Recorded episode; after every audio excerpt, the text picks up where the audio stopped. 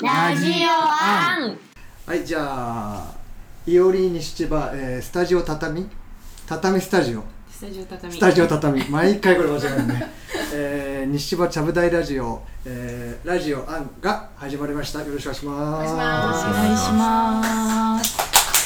えー、っと、まあ、今回うつとかメンタルヘルスのテーマなんですけれどもある時畑基博うんの曲を聴いて涙も急にが出てきて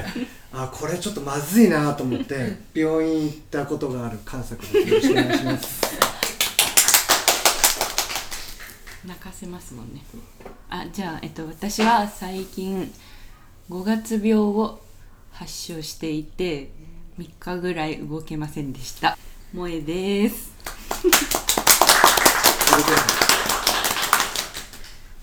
えーっと床とかで寝るとならないんですが布団にしっかり寝ると起き明けに必ずめいる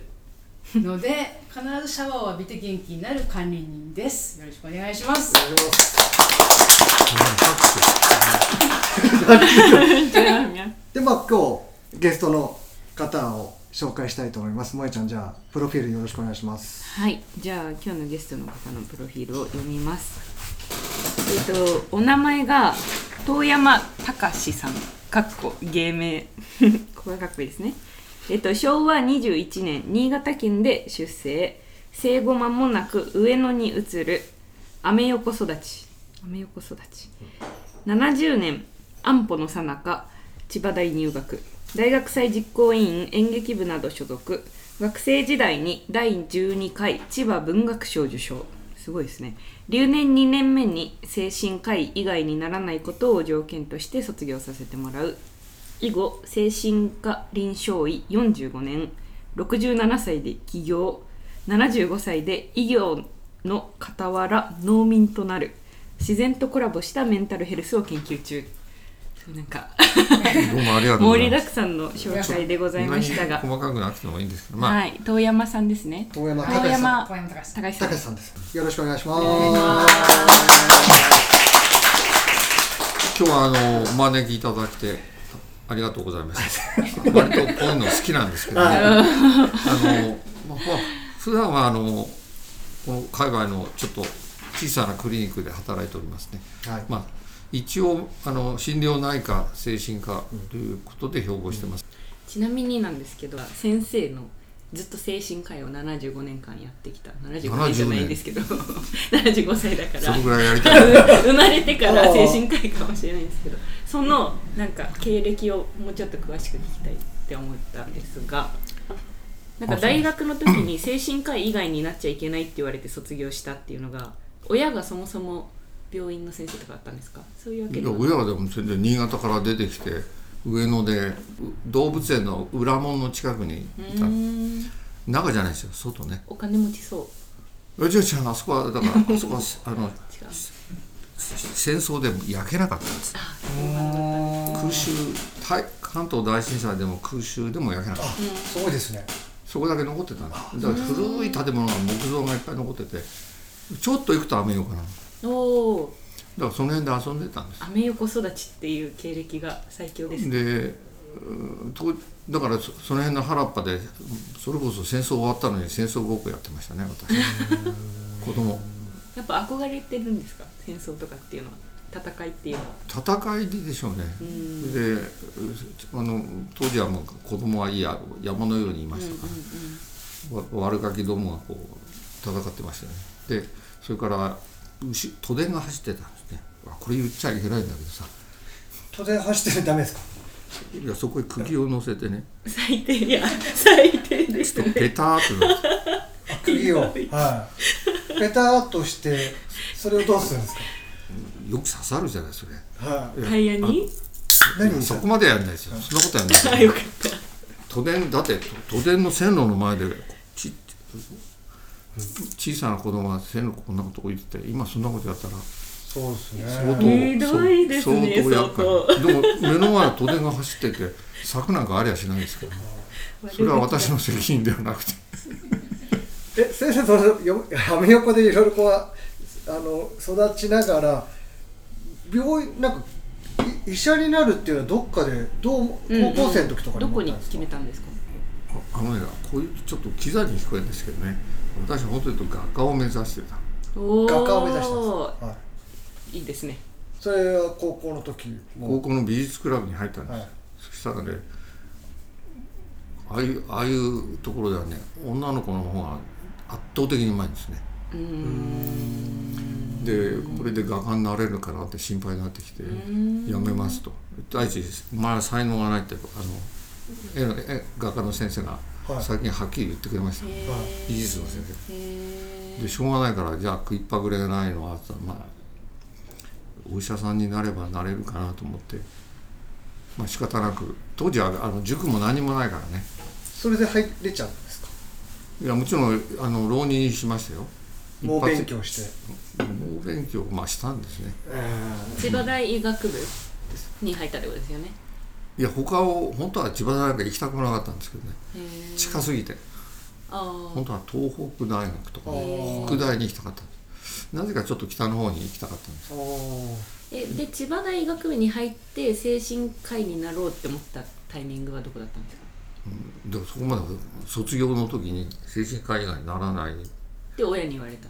親じゃ教授に言わあれた教授にそれはなんでですかだ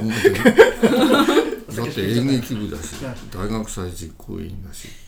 あとエキスなんか変な黒テントなんかを呼んで結構怪しげなこと結構がアナーキーな学生時代を過ごしてたらしくこいつならみんなのメンヘラな気持ちが分かる私が言ったら「お前骨の数知ってるか?」って言われて答えられなかったんですよねああなるほ おどなんか医学的な知識がなくてもで一番できそうだからってことですうんまあ一番基礎だからねなるほど、でも今そんなもの覚えても何の役にも立たないんですようん実際はね。で答えられないしね、まあ、あまりに出来が悪いんで、えーこ出来の悪いのは精神科って決まってたんです、うーん優秀な人は外科医になって今ちょっと逆転しましたけどねあーね結構今精神科の方は多そうですねなんかだって精神科医当時牧畜業者って言われてたんですよ牧あん畜まり業言っち者ゃいけないのか狭い檻の中にあ入れ入患れ者さんを詰め込んであーなるほど何してんだっていう何もしてないっていううんそういう時代があったんです、うん今は違いますよ、うん今は精神病院も相当良くなりましたし、うえー住み心地は私の家よりよっぽどいいくらいになってますよ、んうんだけどまあ当時はあの、まあ、これ歴史を言うとちょっと厄介なんですけどね、うん戦後あのうんせ精神病者と思われる人たちがもうめちゃくちゃあの病院の中に詰め込まれたのうんあの結核病棟が昔、せ戦前いっぱいあったのそれが結核がなくなっちゃったんですよ入院しないでもなんとかなるようになってそしたらガラガラ開いたでしょはいそこへ、まあ、経営者た経営者でやっぱり、はいなんか詰め込みたくなるでしょあそれでそういえば、うん駅前で交通整理やってるおじさんももしかしたら病気じゃないか とか、そういうノリでーほうみんな入れちゃったんですほ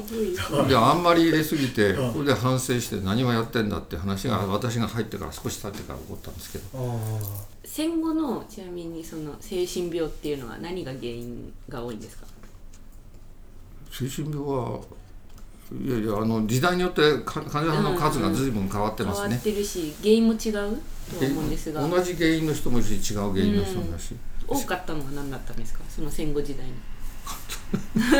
ちょっと答えにくいんだけうど、んあのんまあ統合失調症という病気は昔かうらんうんそんなに頻度は変わってないんですね、うんでただめっちゃ増えたのがうつ病犬ですねうつ病じゃないうつ病に関連する病気、うつ病関連が今増えてるってことですよね昔と比べうて、んまあ、だんだん増えてきた文明社会はうつ病が増えるということになってるのなるほど、統合失調症は時代とともにあまり変化がないと言われてんだけど、うん、まあ、まあ大雑把に言うとまあ正しいかもしれないで昔はそういう統合失調症県の人を詰め込んでたんです、すいません超処方的なのかもしれなくてごめんなさいなんですが統合失調症とうつ病のこう大きな違いとかって何なんですか一言で言うのえじゃあ10個とぐらいでえ っ、と統合失調症で有名な人は草間弥そうです生うね、んその前は芥川龍之介うんうーん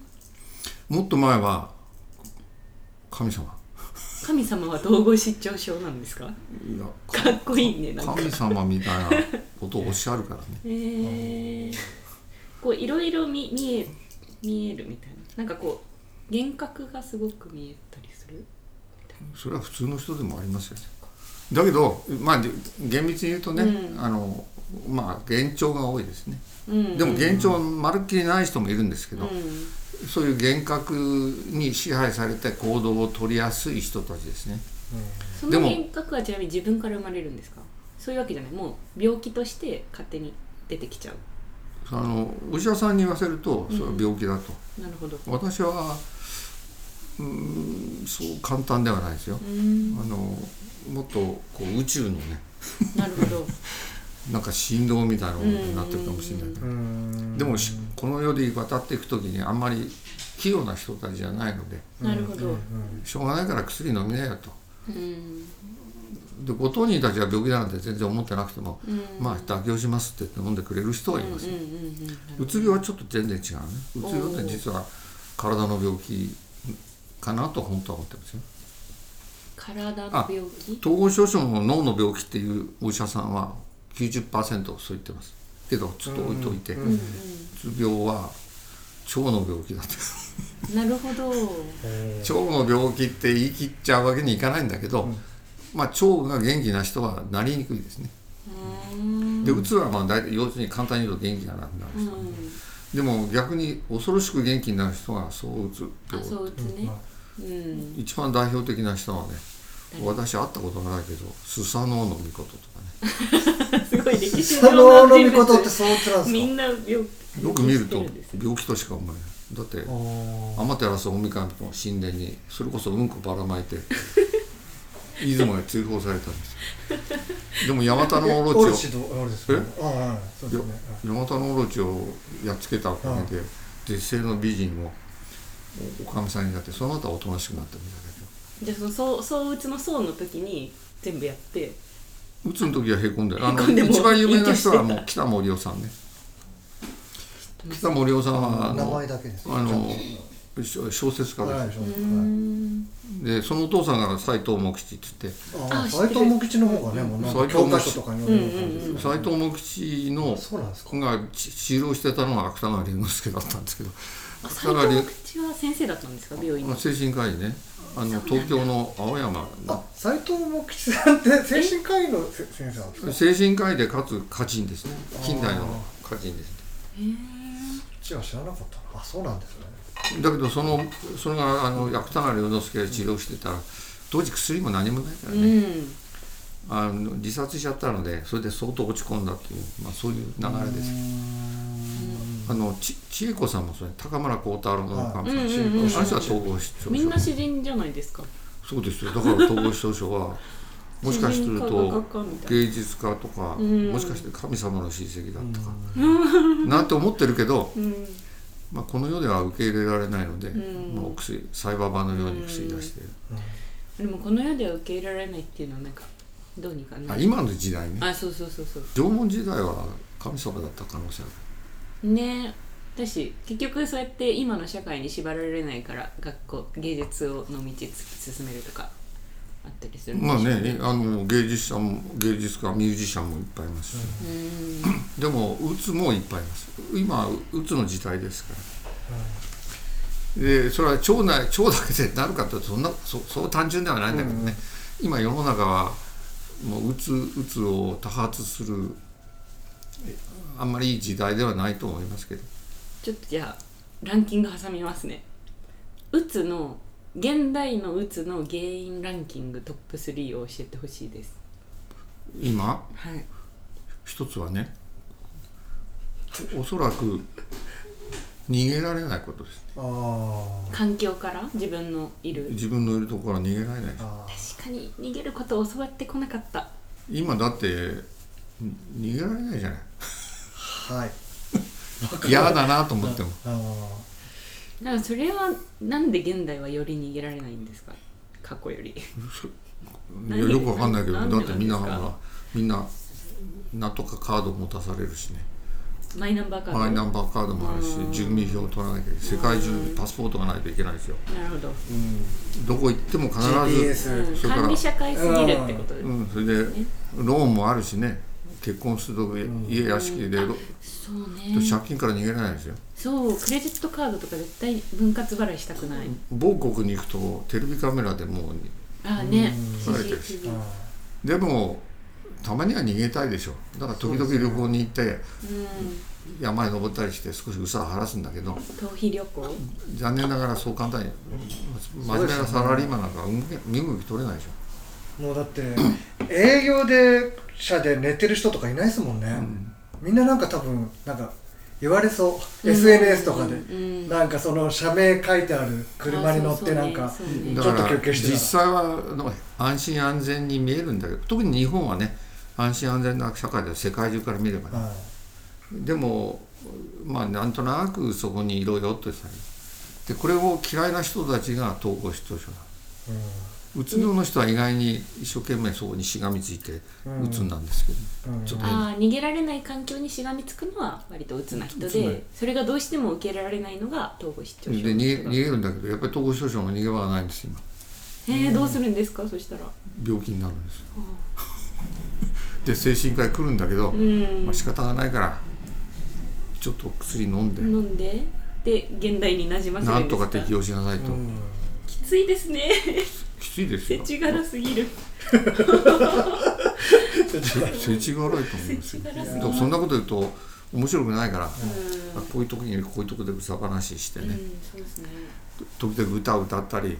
うんそれからまああのでそのうちしそれでも足りなくなると、まあ、時々戦争したくなる人も現なれるまほすどね。ねあでも言われてますよねあのプーチンは結構いやプーチンさんはどうであるかってちょっと私は東東京京できないんですけど、的にまあ若干心配かもしれません。じゃあ今あの3位言ったんで現現代のうつ病の原因と思うこと逃げられない環境が今来てあとあと2つぐらいありますあとえ化石エネルギーのせいですねおお化石エネルギ電気今から200年前は石油なかったそれ以降石油が出てきたそうするとみんなこういうのも美味しくてこのお酒も美味しいけど何でもたらふく食べられるしーああなるほどで電気がでしょ、ん電気でとみんな夜々ひっくり返るんですよなんでひっくり返るか今日そんな話する予定なかったけど繰り返るあの電気電気で夜昼ひっくり返るんですよあの大体夜型多いんです今そうですよねですね朝起きれる綺麗苦手ですすごくそうなんてそういう人多いの夜元気になるの電気があるからですよ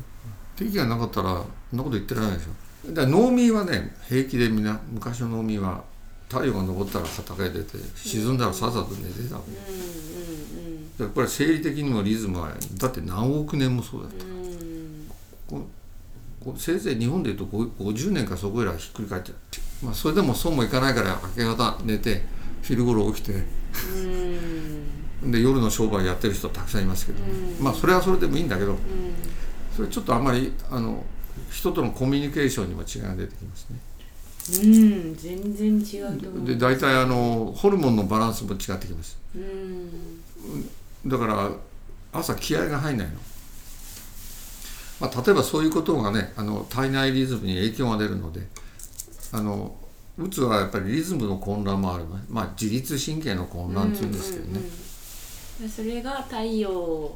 型だったらもしかしたらちゃんと整うかもしれない、まあそうするとアドレナリンが朝太陽が昇ってわーっと出てきて、うんそうねセロトニンとセロトニンもわーっと出てきて頑張るぞっつってやると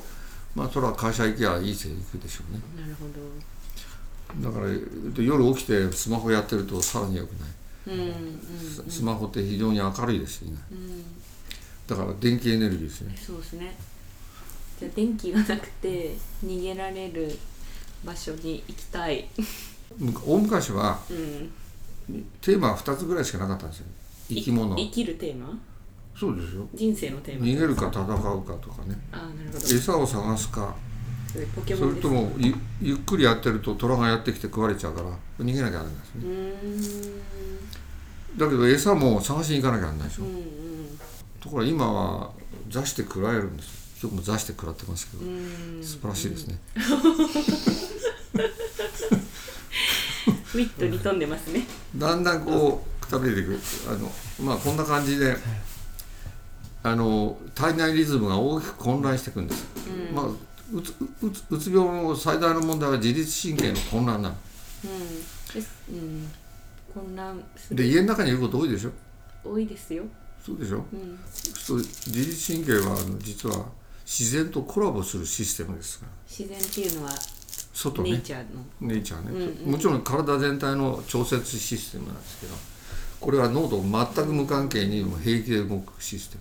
じゃあ普通に引きこもってたら自律神経はもちろん乱れるし乱れて弱くなっちゃううね、ん、でそれを回復したいって思ったらネイチャーに外へ出触れててみよう畑をやろうって話「おですよ萌さんはい結構時間来てますか結構いい時間来ちゃってるんではいもう一個三個って言ってたよねあもう一個現代のうつの原因逃げられない化石エネルギーかっこ電気まああとあと私はあのいろいろこう功罪はあるけど理想的になったせいでしょうねなるほど昔は村社会だったんですそうですねで村社会は弾き出す村村八部っていうのを作り出す、まあ、非常に悪い制度だって言われてたんですけどうんうんうんうん村八分になって外れ外れた人はそこであのシャーマンになったんですけどまあちょっと置いとい ていいんですよそこで予言してくれたんですうよ、んうんみんなにだけどいいんだけどまあ村社会っていうのはあの確かに大変ですよ、いろいろ相手と合わせなきゃいけないしね、でもみんなたくましくなります、ね、うん理想的ではなかった理想的ではないですね、みんなで良くなろうみたいまあよくなるが蹴っ飛ばしたりいろいろしますけ どまあ核家族化っていうかね、私はあの別に戦後どさくさ派だから、上のアパートの3階建てのアパートにはい小さい時、この時6畳一間に兄と妹と両親と馬場様がいました何一人約一畳みたいなもうそうあの妹は机の上あの端っこにあった机の上で寝てましたけ